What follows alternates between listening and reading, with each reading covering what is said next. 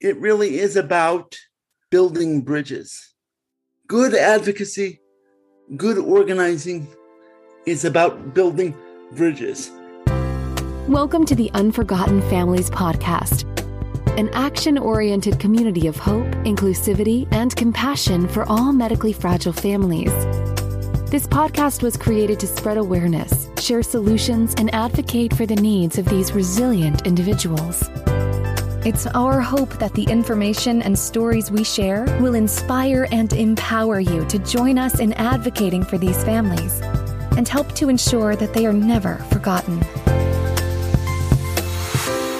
Hello, tough advocates. Today we are grateful to be connecting with Christopher R.J. Worth, who is a community educator and organizer with over 15 years of experience. Chris holds certifications from Missouri Jobs with Justice and from the Industrial Areas Foundation, founded by the father of community organizing, Saul Alinsky. Chris was born with cerebral palsy in Bridgeport, Connecticut. His parents, due to hardship, put him in foster care. While in the system, Chris was educated through the institution until he was adopted at the age of 11 by family in West Virginia. Chris currently organizes within the disability community.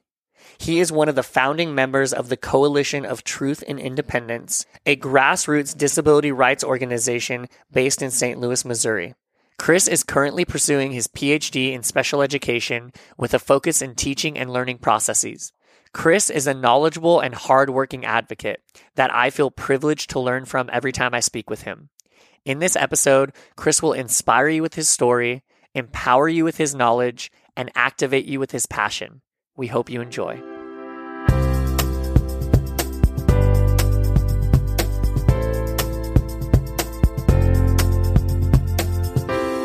Hello, tough advocates. Thank you so much for joining us on another episode. I'm really grateful and excited to be connecting with our friend Chris Worth. Chris, thank you for joining us today. Uh, thank you for having me. I'm excited to um, be a part of the, be brought into this community and be a part of it.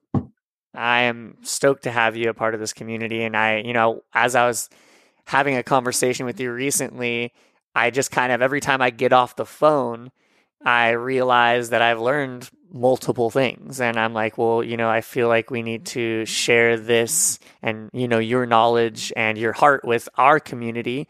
And so, yeah, I'm excited to dive in with you. Thank you. So, you know, when we talk about the word advocacy, there's of course a definition in the dictionary. Uh, but I realize when I speak with you that, you know, the word advocacy could mean something different to different people. Um, what does advocacy mean to you? Well, I kind of, um, I kind of break it down in a in a way that's a little different. I, you know, I start with the idea that we are a community. So, as an advocate, it is, you know, advocating for yourself is one thing, and advocating for your community um, is often treated as another thing, right? Two separate things. But really, my approach says that even when, when we are advocating for ourselves, we're speaking for a whole community. Now, I don't want to be, I don't want to overwhelm folks, right? Because, you know, I'm white and I'm super privileged. I'm male presenting, all of this stuff that has given me a whole bunch. So even with even with my cerebral palsy, even with my segregated school life, even with all of the kind of crap that I went through, I have a bunch of privilege. So I want you to understand that my definition of advocacy is informed by that, right? So I really want to start from community. And at its core, part and parcel with advocacy is is this thing for me, for me, guys, is this thing called community organizing. And so advocacy for me is building power. It's also everything that you would see in the dictionary, Am right? But it's a, it really is about holding up a community, right?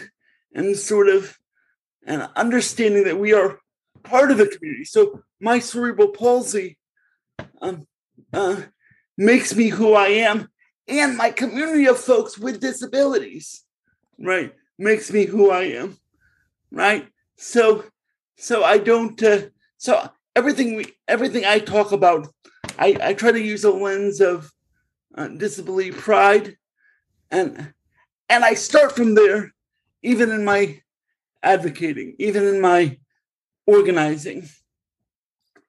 Does that make sense? yeah, that's beautiful. Thank you. I appreciate that explanation. You know, and and you know, one thing again that I think about when I speak with you is, you know, I learned so much in in just tr- figuring out how I share things and and how I, you know, how I can how I can be the best advocate and you know at tough that's what our goal is to, to be the best advocates and champions that we can be so what makes someone a strong advocate well, from my perspective, compassion, right? And ability, and also within compassion, the ability to negotiate? So, so many times, right? So I, I come from a background as a community organizer uh, um, from the environmental movement, right? So I'm from um, I haven't always lived in St. Louis. I'm from Appalachia, West Virginia. And in that area of the world, there, there's a lot of environmental a lot of environmental devastation. When I was younger, you know, I wanted to burn the system down, right? Like we all do as advocates and as young, I'm going to use a word that you know, might be a little hard for some people as young activists. I think I think activism can be a really positive thing and is. So I wanted to, you know, burn out injustice, right? Like anybody, but but I was a bonfire, right? I was a bonfire, right? And bonfires burn out quick, right? They're they're hot. I was hot. I'm still a little hot, but uh, I uh, you know they burn out quick. So what I had to learn, and, and what I think is the core of good organizing and good advocacy, is that you need to have what Jim Tusher, a person that came up in the disability rights movement, used to call cold fusion kind of energy, right?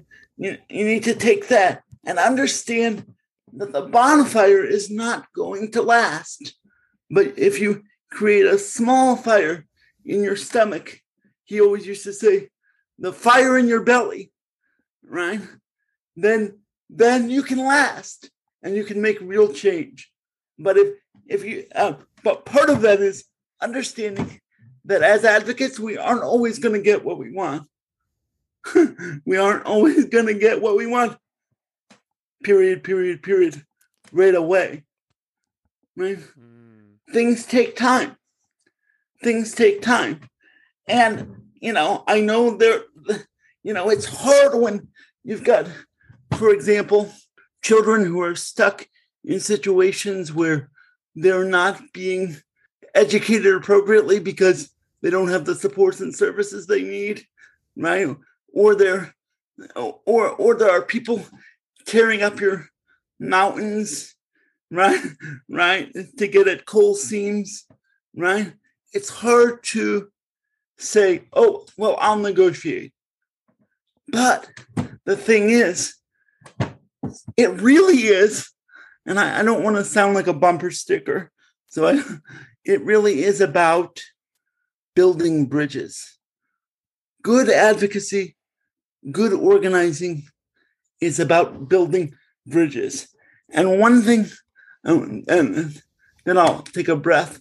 But one one thing that I, you know, I'm telling people constantly, advocacy isn't always the most effective when you're yelling.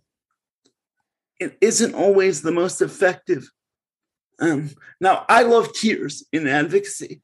right? But we can go into that later. But but it isn't always the most effective to go right to, you know, burn it down or right to protest. I love protests, but you have to have a strategy. Beautiful. Thank you. And I, I know that you actually have been trained at a place called Industrial Areas Foundation. Mm-hmm. Um, it sounds like there's a lot of you know lessons. I can just tell by how you're sharing that there's a lot of lessons within you know your experience. What did you learn from uh, Industrial Areas Foundation? Is that some of what we're hearing right now? Yeah, I, I am a I am a man who thinks for myself, or a person rather a person who thinks for myself. But I do love the idea of knowledge building on on itself. So yeah, you're hearing a lot of Industrial Areas Foundation because it was one of the first places where I learned it was okay to, you know, not win all the time if you had a strategy, it was okay to incrementally move forward. In one of the exercises I did at the at the training, and I and I do this today. Um, but we do this thing called the Melian exercise. And during the Melian exercise, you have to decide whether you're going to give um, your resources away or you're going to keep them. Come hell or high water, and under the threat of losing everything, right? And of course, when I first played that game, guess what I did? What'd you do? I, f- I fell to the pressure of the group I was in, right? And to my own history, which said, if people in power are going to take it, well, I'm going to say, I'm going to say, screw that. And I'm going to fight you, right? Understanding, understanding that fighting, I don't, it doesn't always mean burning things down, but in that moment, that's what it meant. And so I lost the game. And, you know, thinking that I was, because I had already, when I went to that school, I had already been organizing for quite some time. Right. I thought I knew stuff. Right. Well, like any good experience, it reinforced the good stuff and then blew my mind about other things. And so I, we have to learn, especially folks with disabilities, because we're not always you know, we're not part of the larger social narratives. I think that's beginning to change. But you don't hear about the disability rights movement when you're talking about um, African American civil rights, or when you're talking about LGBTQ AI rights, or right. But we're inter- we're intertwined with all those movements, right? That's the that's the that's the thing. And I think that for us, we have to understand that we are a community. We have to be we have to begin to see us ourselves as a, a cultural pressure point, if you will, right? And I think that because we're always fighting in the way that we're fighting, right? Created by the system too. I mean, I mean, a lot of it is created by the system. That's one reason you do the work that you do, right? right? Because the system creates these situations where parents feel disempowered, children feel disempowered, right? You know, I think good organizing, good advocacy creates space for power, but we also have to be okay with not always winning. Yeah, it's obviously an important part of the conversation. It seems like the t- takeaways that I'm getting is that we need to come from a place of compassion, not only for ourselves and for the community, but also when we're interacting, and that we aren't just going to be trying to fight the people. We have to like commune with them. We have to understand and teach. And then that patience, it feels like patience is, is a part of yeah. the conversation where, you know. And that doesn't mean don't be tough. Mm. Right? That doesn't mean like um the I love the the title of this uh, podcast. Can you repeat it? Yeah, it's the Unforgotten Families, which is tough. Uh, T U F. Yeah, tough. right? Uh, uh, you have to be. But th- there's a reason that being meek doesn't mean being weak. Mm, Being I like that. doesn't mean being weak. Uh, because you have to have a toughness to to make a new world. And that's what I'm in the business of. I love that. And and you know, you have a consultancy called It's Worth Organizing, which I love the pun. Yeah. Pun on that. So good, good job with that. And you know, and you went to the IAF, which is the Industrial Areas Found. What what's been like one of your biggest takeaways in successful organizing? Well, I shared the biggest, the you know, negotiation, negotiation, negotiation. But I think also including people with dis- disabilities in movement building, right? I've been in lots of radical spaces uh, all over the place where people with disabilities, it was sh- shocking that there were people with disabilities who wanted to be involved in this, that, or the other thing. So, um, always including people with disabilities. And we have our own maxim around that, actually. Nothing about us without us. Mm, So, um, lots of, you know, there is a parent movement in the disability rights history, right? There is a parent movement, and we need to take from that. But the children were involved. Right? Yeah, that's one of when I think about uh, when I when I think back on our conversations. That's one of the things that's always stuck out to me that you told me. I think it was like you you made me stop before I got off the call, and you're like, "Hey, you know, as you work on this, make sure you're focusing on the kids and not the parents. Of course, we want to help the parents, but make sure that the focus is on the children." That's right. And you can combine those stories. Um, a- a- another thing is, another takeaway is, and you know, young organizers they laugh at me because the, you know, they they want to collect names and they want to, you know, put people in um, vans and take them to Jeff City, right? Um, Jeff City is our capital, um, and that's that's all good, but the most powerful thing, the most powerful tool, and this actually comes from a guy at the Harvard Kennedy School called Marshall Ganz. And he's amazing. He talks about the power of the story. The power of the story. And you know, lots of people talk about story collection. You've you've done um, story collection within your various projects, right? But understanding the power of that is amazing because for me, when I was younger, I didn't always, you know, why are we collecting these things? People are connected, right? The, the, we all belong to a common story. We act like we're not because some of our, us are rich, some of us are poor, some of us have disabilities, but we all have a common story. And if we connect to that story, the way we connect is by telling our story, right? Uh, those are the biggest takeaways. Collecting stories has an impact. Absolutely, yeah, and I think that was interesting when I, sent you the video of our our little friend Chase, where we did a little video of his story, and you were like, I, I think we hadn't really had the conversation around, you know, what your disability was.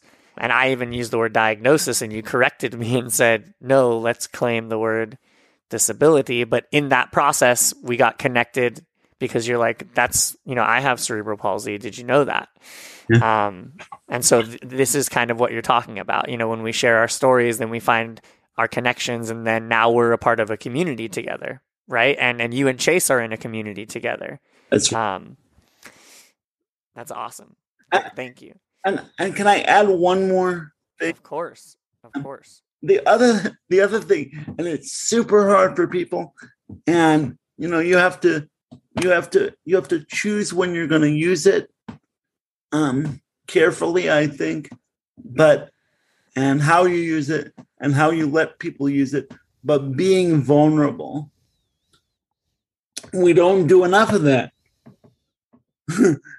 Being vulnerable means sharing something of yourself that you might not, right? That that might hurt a little bit, right? now, does that mean that you have to be the teacher of the dominant culture all the time, every day? No. But being vulnerable will connect you to people, right? And make it real. So, like, if you sat in your, you know, st- studio with the fake, is that fake plant? it is it is a fake plant. Studio with the fake plant behind you, and you didn't build a relationship with me, right? I couldn't hear your emotion on the other end of the phone, right? What what would that mean? That all right, it would just be another, you know, uh, uh, Oprah talk, or you know, I don't know what being on Oprah is like, but does that make sense? Yeah, absolutely. I feel um, one of I, I have a I know someone. Um, his name is Adam Roa, and he says vulnerability is the gateway to connection. It is, and the gateway to change. Mm. And so let's add to what he said. And so, can you repeat what he said? Vulnerability is the gateway to connection. Comma and the gateway to real change. Okay, Mm. real change. Because because if, if if we're gonna work together and make things happen together, we have to be connected without the masks. We have to be connected in a deep way so that I know you and you know me, and we are working and moving together. Yeah, and just in case people think I'm being like kumbaya, you know, um, but I, I'm not. I mean, this is a being vulnerable is a component of making real change, right? Just like you know, we we use terms all the time in the disability community, right? And we have this term called, you know, full inclusion, right? And being vulnerable is about allowing full inclusion to work. And the the reason full inclusion is important to organizing is full inclusion means that everyone with a disability is invited to the table, whatever table that might be, and they're included in decision making. And and their experience goes beyond, oh, they have a cute smile, right? Um, we're gonna make them an advertisement for our thing, right? Or uh, you know, I was a poster child for United Cerebral Palsy in Connecticut, right, when I was younger, right? Well, being a poster child doesn't always equal um, being uh, included, right? Mm, yeah. So I think um, too often we kind of get behind these buzzwords, but we don't really see them implemented in real ways because people with disabilities might not always be safe, right? People with disabilities might have to take risks, right? Marshall Ganz talks a lot about if you're going to really organize, if you're really going to change things, then you have to take risk, right? Right. And sometimes, especially when a parent has been in a situation where they've been the only caregiver, or, you know, and the and the world has been very small, who wants to risk stepping outside of that? Right? It's it's full of fear. But you know, part of my scholarship uh, you know, I'm a I'm a PhD student at the University of Missouri St. Louis. Part of my scholarship is about taking risk and how important that is to developing cognitive, you know, pathways and right. It's scary, but for full inclusion to work, we have to include people with disabilities in our campaigns. We can't just use them as props, right?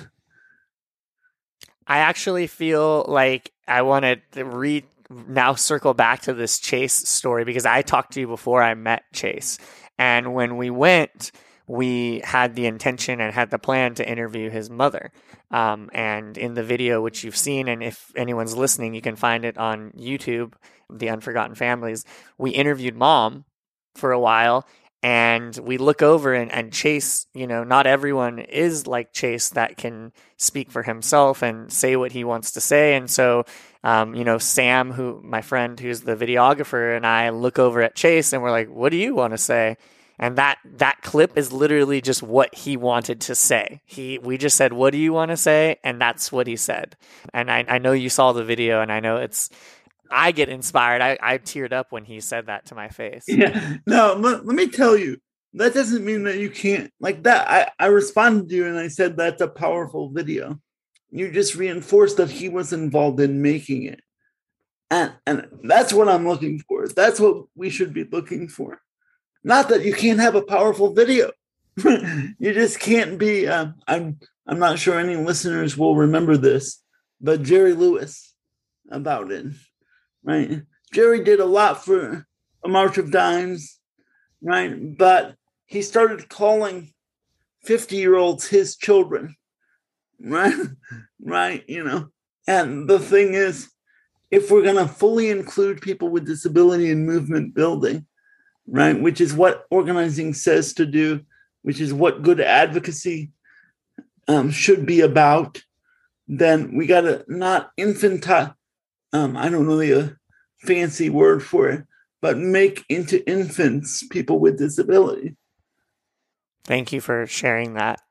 This is the kind of thing I'm telling you. I was like, these are the kind of things I get to absorb uh, when I talk to you, and I appreciate you sharing that. In that vein, what's your take? You know i you know i know you don't know all the ins and outs and everything but you know with the family cna program that's in colorado and we've now gotten support in passing in arizona. As we talked about when we first met, right before I left my organizing job with a pretty big nonprofit, we were collecting stories um, with a parent who, or a grandparent rather, um, and she was having trouble because her son needed, you know, care from an LPN, somebody who could work the equipment for the breathing stuff. An and, LPN or an RN.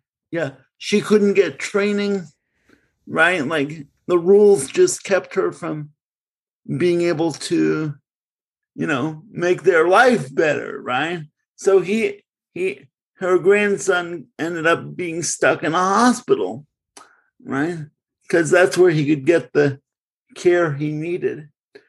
And the thing is, this goes your the the campaign that you're I'm going to use the word fighting, right? Which is, I think for this is appropriate, is important because it impacts that whole idea of full inclusion, right? Right. Um, when when a young person is basically trapped because they can't get the services, the parent is strapped because they can't really work because they have to they have to and they want to take care uh, take care of their child right? That that creates what we in organizing call pressure right right um usually we're talking about that in a positive sense but that pressure can erode not not just not just the bank account right we got to be careful not to make it about money although it is about money, right? Um, but it can erode that child's ability to make connection with people outside of their parents, right? It kind of creates a bubble, right? But but if they get the the funding that they needed to give the the child care, their child care, then that bubble can expand, right? They don't have to be trapped at home, right, or in the hospital, right? No, I think that's a great a great example. Um, you know, if if a of a grandmother like that is able to be trained and paid, then she can have her grandchild home, care for that child, and when we're talking about focusing on the child, that child has a caregiver that loves them and cares about them and can be with them. On top of that, that caregiver is not going to be as stressed and worried because they're actually making a living being yeah. there and, and and remember someone someone has to be paid to be there by the state already so yeah. why not let it be the grandmother who loves this child and wants to care for them and the world expands for the child because you know maybe uh, if it were the state paying a person to be there that the child would have to be there at a certain time they would get their care in a very tight box, which we, which in my case, you know, I I don't need those kind of services, but I do have in-home care workers who come and give me a shower, get me on and off the toilet, and things like that. Uh, even though I pay them out of pocket, I have to, you know, I have to work my life around them, right? So even for me, you know, in a natural state, in a state where I like these people that work for me, you know, they've been working for me for a long time. I still have to be confined. Imagine, imagine if you don't get those choice. You don't have that choice. You know.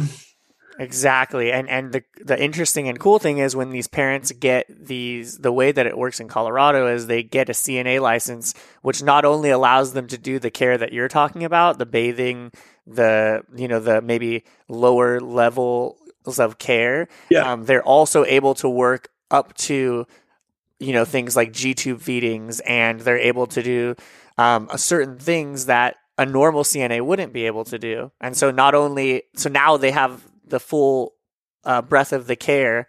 And so what we're talking about here is including. So I wanted to hear your your thoughts on this before we move forward on it. You know, uh, you know, a, a world where um, barriers don't exist is what we're aiming for. You know, it's not a perfect world. Another thing that organizing teaches you, but through projects like this, through projects that I've been involved in, we move the needle. We move the needle. Again, it's not gonna, it's not always going to be perfect. But the, the idea is that we move the needle and that, you know, the grandmother and you know can can see her grandson be a be a more full active member through this program absolutely and, and you know while we while we have you um, on here with us, and you know the people, you know the the TUF advocates that we have listening to this episode are families and they're people who care about families and they're potentially, you know, kiddos. I know that there's a few doctors that are listening to this as well.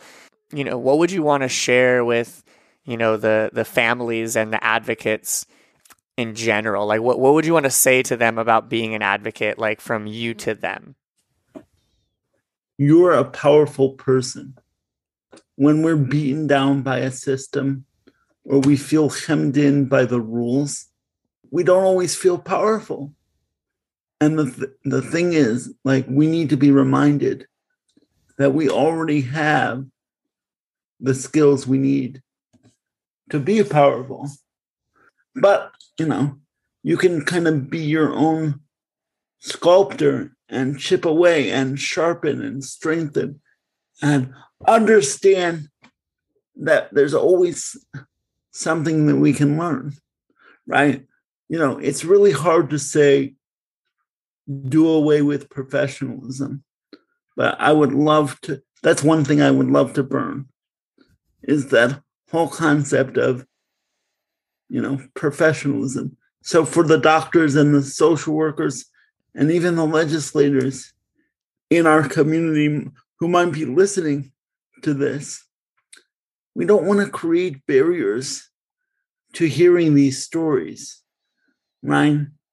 To to joining this community, right? And professionalism is often, and I know this is a buzz term, but it's often weaponized by the system to say if you jump through these hoops, then everything will be okay in the end. You know, one thing we're learning this morning is that it's okay if it's not okay all the time, right? And that we are moving towards okay, right? And, Mm. and you know, maybe this this whole weaponization of professionalism can be replaced with just being kind and being honest right? But being kind while you're being honest and getting to know each other in the in the mix of it. Bringing back the compassion. That's what uh that's what i'm really feeling from that is not not just compassion for the other but compassion for oneself. Um and and being able to take off the mask and say hey i'm human too. Yeah. Um and i think that yeah I, I feel that it's like we have these we have these ideas. We have you know i'm an adult. And so because i'm an adult then uh, you know i'm going to act a certain way. Because i'm a uh, a man, men don't cry, so I'm not going to be vulnerable with you. I'm going to hold it all in and, and sweep it under the rug, or you know, I'm a professional and I only speak in this way, and that that may exclude people that might not have the same education or whatever it may be. So I totally it does resonate with that. it doesn't may excuse it does excuse Hmm. uh, exclude that's my take Yeah. The one thing I want else I wanted to ask you is when you do feel down or when you are, you know, pushing and pushing and you just keep hitting that wall, what keeps you going? It's a good question. So, um, I'm going to give you two things. One is one one is going to come from my training. The other is going to come from my heart.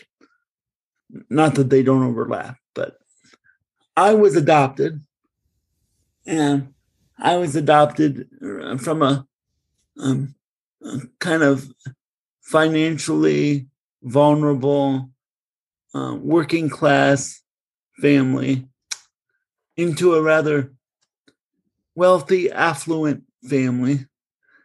And I was adopted at 11.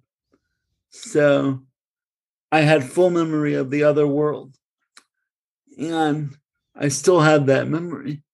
And seeing the difference. Now, my adopted family didn't like throw money at me. I didn't go to any fancy yada yada. But the access to advocacy was strong just by my new last name, right? Which speaks to, uh, which speaks to uh, inequities all over the place, right? And remembering that when I'm feeling like shit and things aren't always, you know, going, um, remembering that gives me strength. It keeps that fire inside me, right? That cold fire um, stoked a little bit because, right, I am well removed from my family now as an adult, but I'm still, I still have access.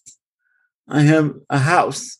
Most people don't own their house with disabilities, I mean.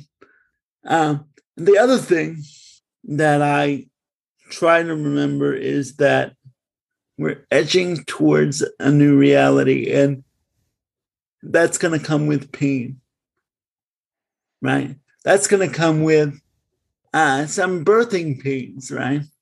Um, but, you know, what gets me up is that, and keeps me from being depressed is that I can see those that change as an organizer and as an advocate.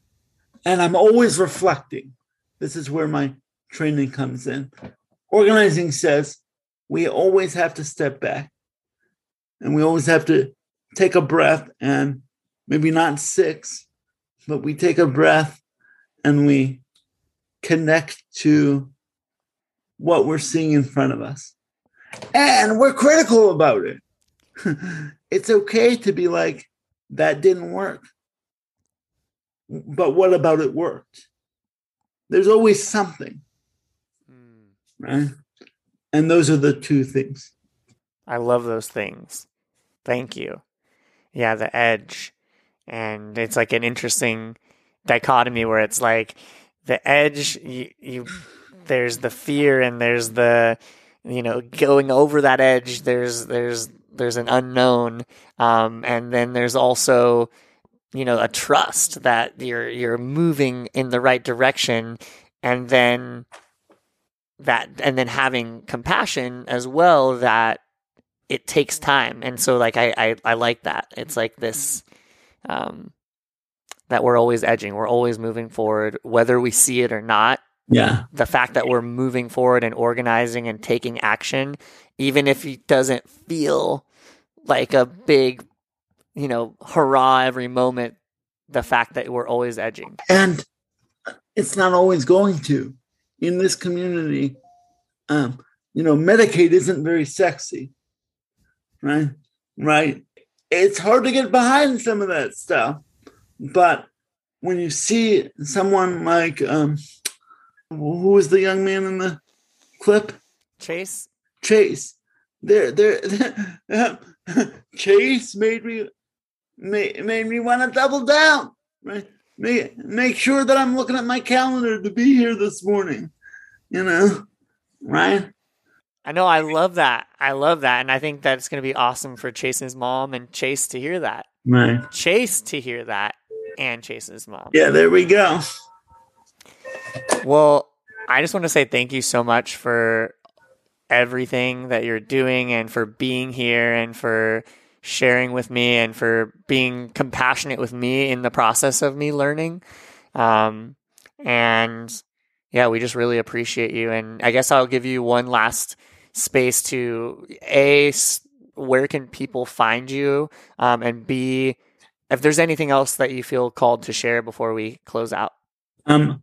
So I'm easily found um on the Facebook, Christopher R.J. Worth, and then I'm a visual artist. I, have a master's in painting, one of my masters. Um, that's a lot of privilege there too, you know. You know, but um, so you should. Uh, um, if you Google me, you'll see a lot of images um, that I've made, and you might be directed to my Facebook art page, but that way you can also get to my other page.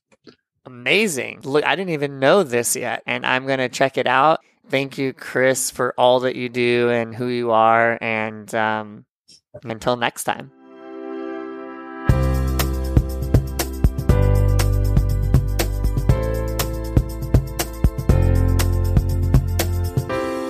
Hello, TUF advocates. We really hope you enjoyed this episode with Chris as much as we did. Thank you so much for tuning in. We wanted to remind you that tomorrow we are releasing our second video in our YouTube series, The Real Unforgotten Families. In this video, we're sharing the story of Wesley and Megan and how the Family CNA program gives Megan the ability to support her family while ensuring that Wesley receives the care that he needs and deserves. Our goal is to make it possible for families in every state to have the same choice and opportunity that they have. Please check it out, subscribe, and share the video with your community. Every bit helps. Thank you for being a TUF advocate, and we hope to see you on the next episode.